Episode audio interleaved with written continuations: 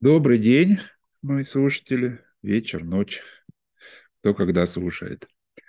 Мы говорили с вами о инвентаризации, да, именно в широком понимании инвентаризации, как комплекс мероприятий, первичных, такое, которое сразу должен делать арбитражный управляющий, и не просто пересчитывать то имущество, которое есть в наличии, но и выявлять то имущество, которое может быть возвращено в конкурсную массу. Ну, естественно, то имущество, денежные средства, это тоже имущество. Откуда у нас денежные средства?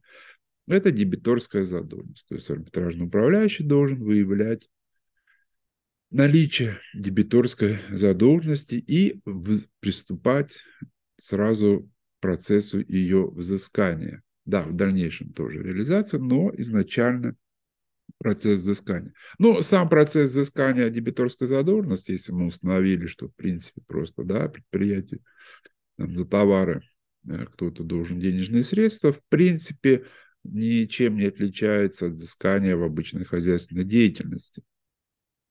Также подаются иски по подсудности, эти... определяем общий суд, мировой, может быть, суд, либо арбитражные суды. Главный вопрос, естественно, как узнать, как найти эту задолженность. Да? Давайте с вами посмотрим, послушаем, где и как может находить арбитражный управляющий эту дебиторскую задолженность. Причем, я неправильно выразился, не может, а должен. Потому что если арбитражный управляющий ну, в конкретно вашей, да, скажем, процедуре, говорит, ну, а что я сделаю? Мне директор ничего не передал, документы, ну, я вот и сижу, да, жду, ничего не взыскиваю. Нет, конечно. Конечно, можно ее находить, нужно ее находить и нужно, естественно, взыскивать. Нельзя только ждать управляющему, когда директор ему передаст все документы. Это практически никогда не бывает. Ну, первое, что, первое, что мы можем сразу, где есть, вероятно, есть дебиторская задолженность, это изучить картотеку арбитражных дел, изучить, может быть, по общей юрисдикции суды. И вполне вероятно мы можем найти судебные дела, где должник выступал в качестве истца. И ведь вероятно, вполне вероятно, что не вся задолженность могла быть взыскана по этим решениям судов. То есть мы нашли решение суда, нашли ответчика, да, проверили базу ФССП, сдавался, не сдавался лист, направили требования. Ответчику пусть доказывает, что он погасил. То есть вот уже вполне вероятно, это дебиторская задолженность. Естественно, с целью выявления возможного наличия задолженности необходимо изучить материалы дела, наличие производства, то есть ну, совершить какие-то действия. Ну, в общем-то, это несложные действия. Также арбитражный управляющий обязан, да, уже не будем говорить, имеет право, обязан получить выписки по расчетным счетам должника, по всем расчетным счетам, причем расширенные выписки. В расширенных выписках мы увидим, с какими контрагентами были взаимоотношения у нашего должника, что это были за взаимоотношения. Очень часто можно увидеть в графе назначение платежа, да, там, к примеру, это был аванс по договору купли-продажи, да,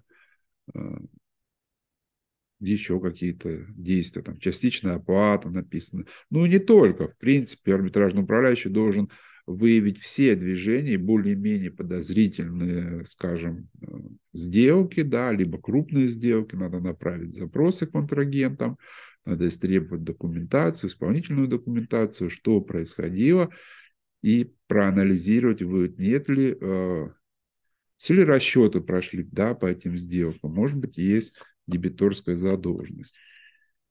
Ну, конечно, первичная бухгалтерская документация, да, но если вдруг должник что-то передал, да, какие-то документы передал,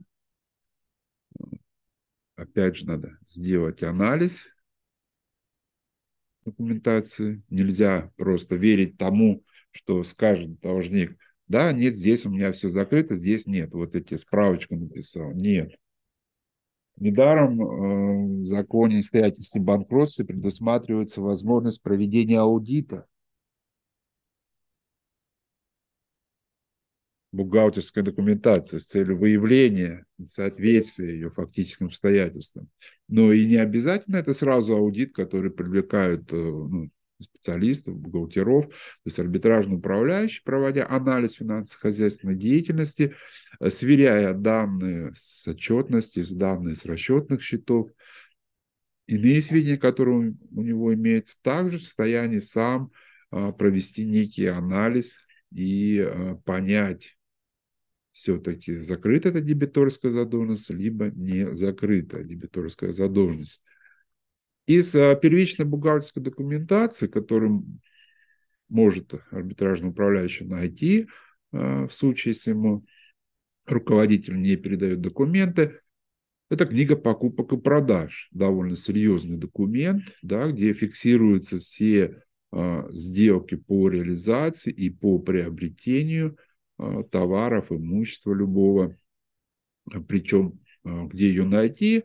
Дело в том, что уже довольно долгое время данные книги покупок и продаж ведутся в электронном виде, и они хранятся в налоговой инспекции. То есть, направив запрос в налоговую инспекцию по предоставлению отчетности, да, не забудьте уточнить, что они вам должны предоставить эту книгу покупок и продаж. Ну, потому что часто бывает, направляешь запрос, они, в общем-то, отчеты предоставляют, а сами книгу покупок и продаж не сразу представляют, да. Ну, в общем, это не проблема, уточните им в электронном виде, они всегда присылают, очень удобно смотреть, также видно контрагентов, видно сделки, которые надо дальше проверять. В процессе анализа очень часто возникают вопросы, да, вот вы выявили дебиторскую задолженность, и бывший директор, в общем, как-то никак не реагировал, не взыскивал ее, вероятно, да, и вы можете установить, что срок исковой давности прошел, да. Ну, так как дебиторская задолженность, ранее я говорил, она, в общем-то, по общим правилам взыскивается, и вы ее взыскиваете от имени должника, да, юридического лица, то, естественно, и сроки считаются от, ну, по, как и обычно, да, срок исковой давности. То есть. Ну, вот вы выявил, выявил арбитражный управляющий такую дебиторскую задолженность, но срок исковой давности просрочен. Ну, что делать в этом случае? Ну, это не совсем вопрос простой, да? Есть как минимум два варианта. Можно, в общем-то, списать данную дебиторскую задолженность и э, ну, предъявить сумму списанной задолженности в качестве убытков к руководителю должника. А, то есть руководитель не, своевременно не предпринимал меры по ее взысканию, значит, в общем-то, этим самым он нанес убытки. Ну, как в обычном корпоративном праве, такие иски подаются, они удовлетворяются. Можно второй вариант. Так как срок исковой давности применяется по заявлению стороны, да, то все-таки подать иск с надеждой либо э, суд, э, ответчик не заявит о сроке, да, исковой давности, либо попытаться их восстановить. Ну, очень часто даже бывает, когда иск подаешь. То есть, ну, вот смотрите, арбитражный управляющий, да, нашел, нашел какие-то документы, частичные, естественно, документы, что как бы есть дебиторская задолженность, да, и он подает в суд. И даже бывают случаи, когда сам ответчик в суд приходит и начинает приносить какие-то письма, какие-то письма, какие-то, какая-то была переписка у него ранее с должником, какие-то они, может быть, зачеты там совершали, то есть были те действия, которые позволяют восстановить срок исковой давности, да? Ну, о которых пока не знал управляющий. Поэтому иногда судебный процесс – это как способ получения дополнительных доказательств. Да? Либо вы просто выявили, да, что вот были какие-то взаимоотношения с контрагентом, но вы не знаете точно какие, и контрагент не отвечает на ваши письма. Вы подали и суд, иск в суд, а контрагент туда, тогда уже должник приносят документ, что, оказывается, был договор, были еще какие-то взаимоотношения оформленные. Таким образом, вы получаете эти, и вполне вероятно, в этом договоре вы найдете пороки. Да? Вы найдете пороки, либо основания считать его подозрительной сделкой, и уже в другом судебном процессе будете использовать, хотя там, скажем, вам откажут, да, но в другом судебном процессе вы будете использовать эти доказательства, которые вы добыли, и все равно, может быть, добьетесь. Ну, вот как бы, да, два варианта. Стоит, сидит арбитражный управляющий, что делать, да? Взыскать убытки с руководителя и, в общем-то, не пытаться ее взыскать. Или все-таки пойти в суд.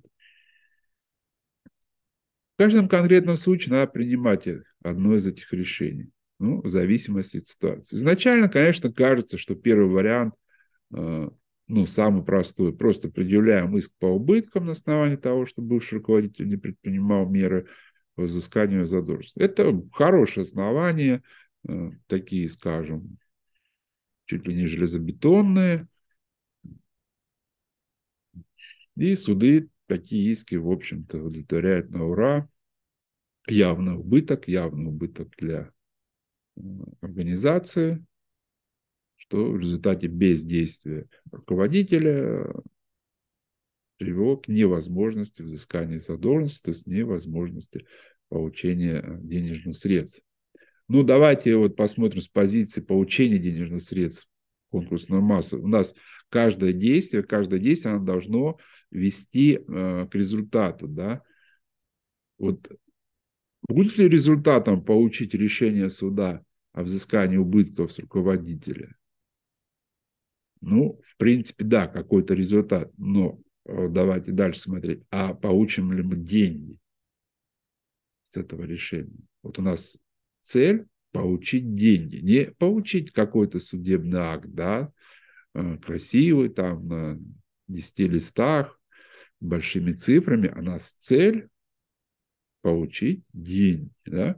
Ну, здесь уже надо, надо по-другому думать. Ну, вот, к примеру, имеем дебиторскую задолженность довольно там живых предприятий на сумму там порядка пятидесяти миллионов, да, ну вот выявили мы такую. Но вроде как срок просрочен. Есть бывший руководитель, с другой стороны, и арбитражный управляющий, когда проводил проверку, анализ, ну, выявил, что, да, что-то, какое-то есть имущество руководителя, там машина какая-то есть, там это еще, ну, так, ориентировочно, миллиона на два потянет. Что делать, да? Можно получить решение суда о взыскании с руководителя убытков в размере там пятидесяти миллионов, но подразумевая, что вот все равно больше двух миллионов не отдаст, но у него нету ничего. Больше двух миллионов, скажем, да, мы не получим в конкурсную массу. Или все-таки попытаться взыскать с дебиторов, да? Там у нас ряд дебиторов, а кто-то не заявит, кто-то представит документы, которые нас позволят восстановить э, срок исковой давности. И вероятность, даже если там вероятность будет, там, скажем, тридцать процентов, ну, от пятидесяти миллионов тридцать процентов, да, уже как бы порядка пятнадцати миллионов мы получаем. Ну, вот пятнадцать миллионов больше, чем два миллиона. Да, сложнее, но, ребят, для этого процедура идет. Никто не говорит, что она будет простая. Но процедура идет для того, чтобы получить деньги. Ну, вот такой вопрос возникает. Ну, считаю, что как бы, наверное, надо использовать оба варианта. То есть пытаться восстановить сроки, подавать иски, ну, а в той части, где суд уже установит, что срок исковой давности невозможно восстановить, ну, вы всегда можете в дальнейшем подать иск уже взыскания убытков. Есть, конечно, здесь еще небольшой вопрос, что не надо забывать, что когда подаешь бесперспективные иски арбитражного управляющего, он может получить также жалобу, что этими исками он затягивает процедуру и увеличивает расходы. Что можно сказать? Есть, конечно, арбитражный управляющий год-два ждал, потом начал подавать, ну, естественно, он затягивает. Если арбитражный управляющий начинает это сразу непосредственно делать, как только выявляет там первые, да, первое время процедуры, Но в общевековое затягивания нет, потому что у него куча мероприятий идет параллельно. Здесь уже как бы никто не предъявит, что он подает иски с целью затягивания процедуры. Если арбитражный управляющий параллельно с подачей исков проводит инвентаризацию, то есть подготавливает эту же дебиторскую задолженность к реализации, что он тоже делать должен, ну, как бы тоже нету, да, затягивания процедуры. Вот, поэтому, ну, и, естественно, арбитражный управляющий должно быть обоснование, он должен понимать, как он ответит на этот вопрос, если кто-то подаст жалобу, да, почему он так сделал. Естественно, любое действие надо делать обоснованно. То надо тщательно подходить арбитражному управляющему к этому также вопросу, анализировать все обстоятельства и э, своевременно подавать документы по сбору доказательств, истребованию документов. Да. Ну, просто так вот он подал иск, пошел в суд, да, там сторона заявила, там представила документы, что да нет, ничего мы не должны, все у нас хорошо. Ему пошла жалоба, да, кредитор подает жалобу, зачем ты подавал в суд? Он говорит, ну, а что, я думал, что есть. Ну, простой вопрос, да, вот перед тем, как думать, что если ты попробовал написать этому контрагенту, истребовать у него документы, даже, да, я это не стал делать, зачем надо, я по бумажкам. Да, вот здесь есть основания, то есть сказать, ну, ты потребовал заранее, тебе дали эти документы, ты бы не пошел в суд. Или ты истребовал, тебе не дали документ, у тебя есть подозрение. Ты пошел, тут ты правильно сделал. Поэтому здесь надо, конечно, думать. Еще один есть вопрос, который надо учитывать и который надо всегда, скажем, анализировать и использовать. Смотрите, мы дебиторскую задолженность, как я уже сказал, в общем, ну, она взыскивается в общеисковом порядке, без каких-либо особенностей. Ну вот мы выявили, да, выявили, что между нашим должником и каким-то контрагентом было какие-то хозяйственные были отношения, что-то происходило, и вроде как есть дебиторская задолженность, да. Вариант, ну, как бы основной вариант, это, да, подать суд в общеисковом порядке и взыскивать. Есть второй вариант. Есть второй вариант. Любая хозяйственная сделка между должником и контрагентом – это сделка. Все правильно, да? Сделка. Причем закон о исследовательском банкротстве под понятием сделка он вообще трактует более широко. Мы об этом будем с вами говорить, да, то есть там любое перечисление денежных средств, даже там исполнение судебного акта. Закон о исследовательском банкротстве говорит, что это сделка, которую можно оспаривать. Здесь можно подумать, да, то ли мы идем в общеисковом порядке взыскиваем, то ли мы говорим, что вот была сделка, эта сделка имеет пороки особые, она подозрительна, и мы ее идем оспаривать, признавать ее недействительной уже в рамках дела о несостоятельности банкротстве. Но последствия признания сделки недействительной будут фактически те же самые, что вы подали иск о взыскании дебиторской задолженности, да? То же самое фактически будет, то есть последствия, применить последствия, восстановить стороны в предыдущем состоянии, то есть вернуть денежные средства в конкурсную массу.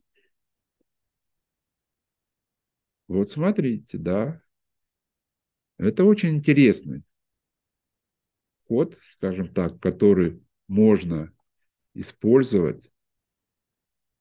Причем его можно использовать не только в том случае, что вы просто хотите перейти к рассмотрению дела в рамках дела о банкротстве. Его можно использовать и в том случае, если вы вроде как нашли сделку, вы смотрите, ну, сроки исковой давности прошли, шансов восстановить вроде как мало, а вот вдруг у вас есть возможность эту сделку обратиться с иском о признании ее недействительной. И там уже другие сроки будут. Там уже другой момент будет возникновения, когда вы узнали, когда арбитражный управляющий узнал. У нас суд говорит, что арбитражный управляющий узнает о недействительности сделки самое, как минимум, с того момента, как его назначили конкурсным управляющим. Да? Ну, еще плюс, может, когда-то он еще документы получил. И у него годичный срок на подачу иска о признании этой сделки недействительной считается именно с того момента. То есть не с того момента, когда была сделка совершена, да, там три года назад, что у вас срок исковой давности, ну, по взысканию задолженности истек, а с того момента уже будет, когда введена была процедура конкурсного производства, когда арбитражный управляющий получил документы, сведения о этой сделке.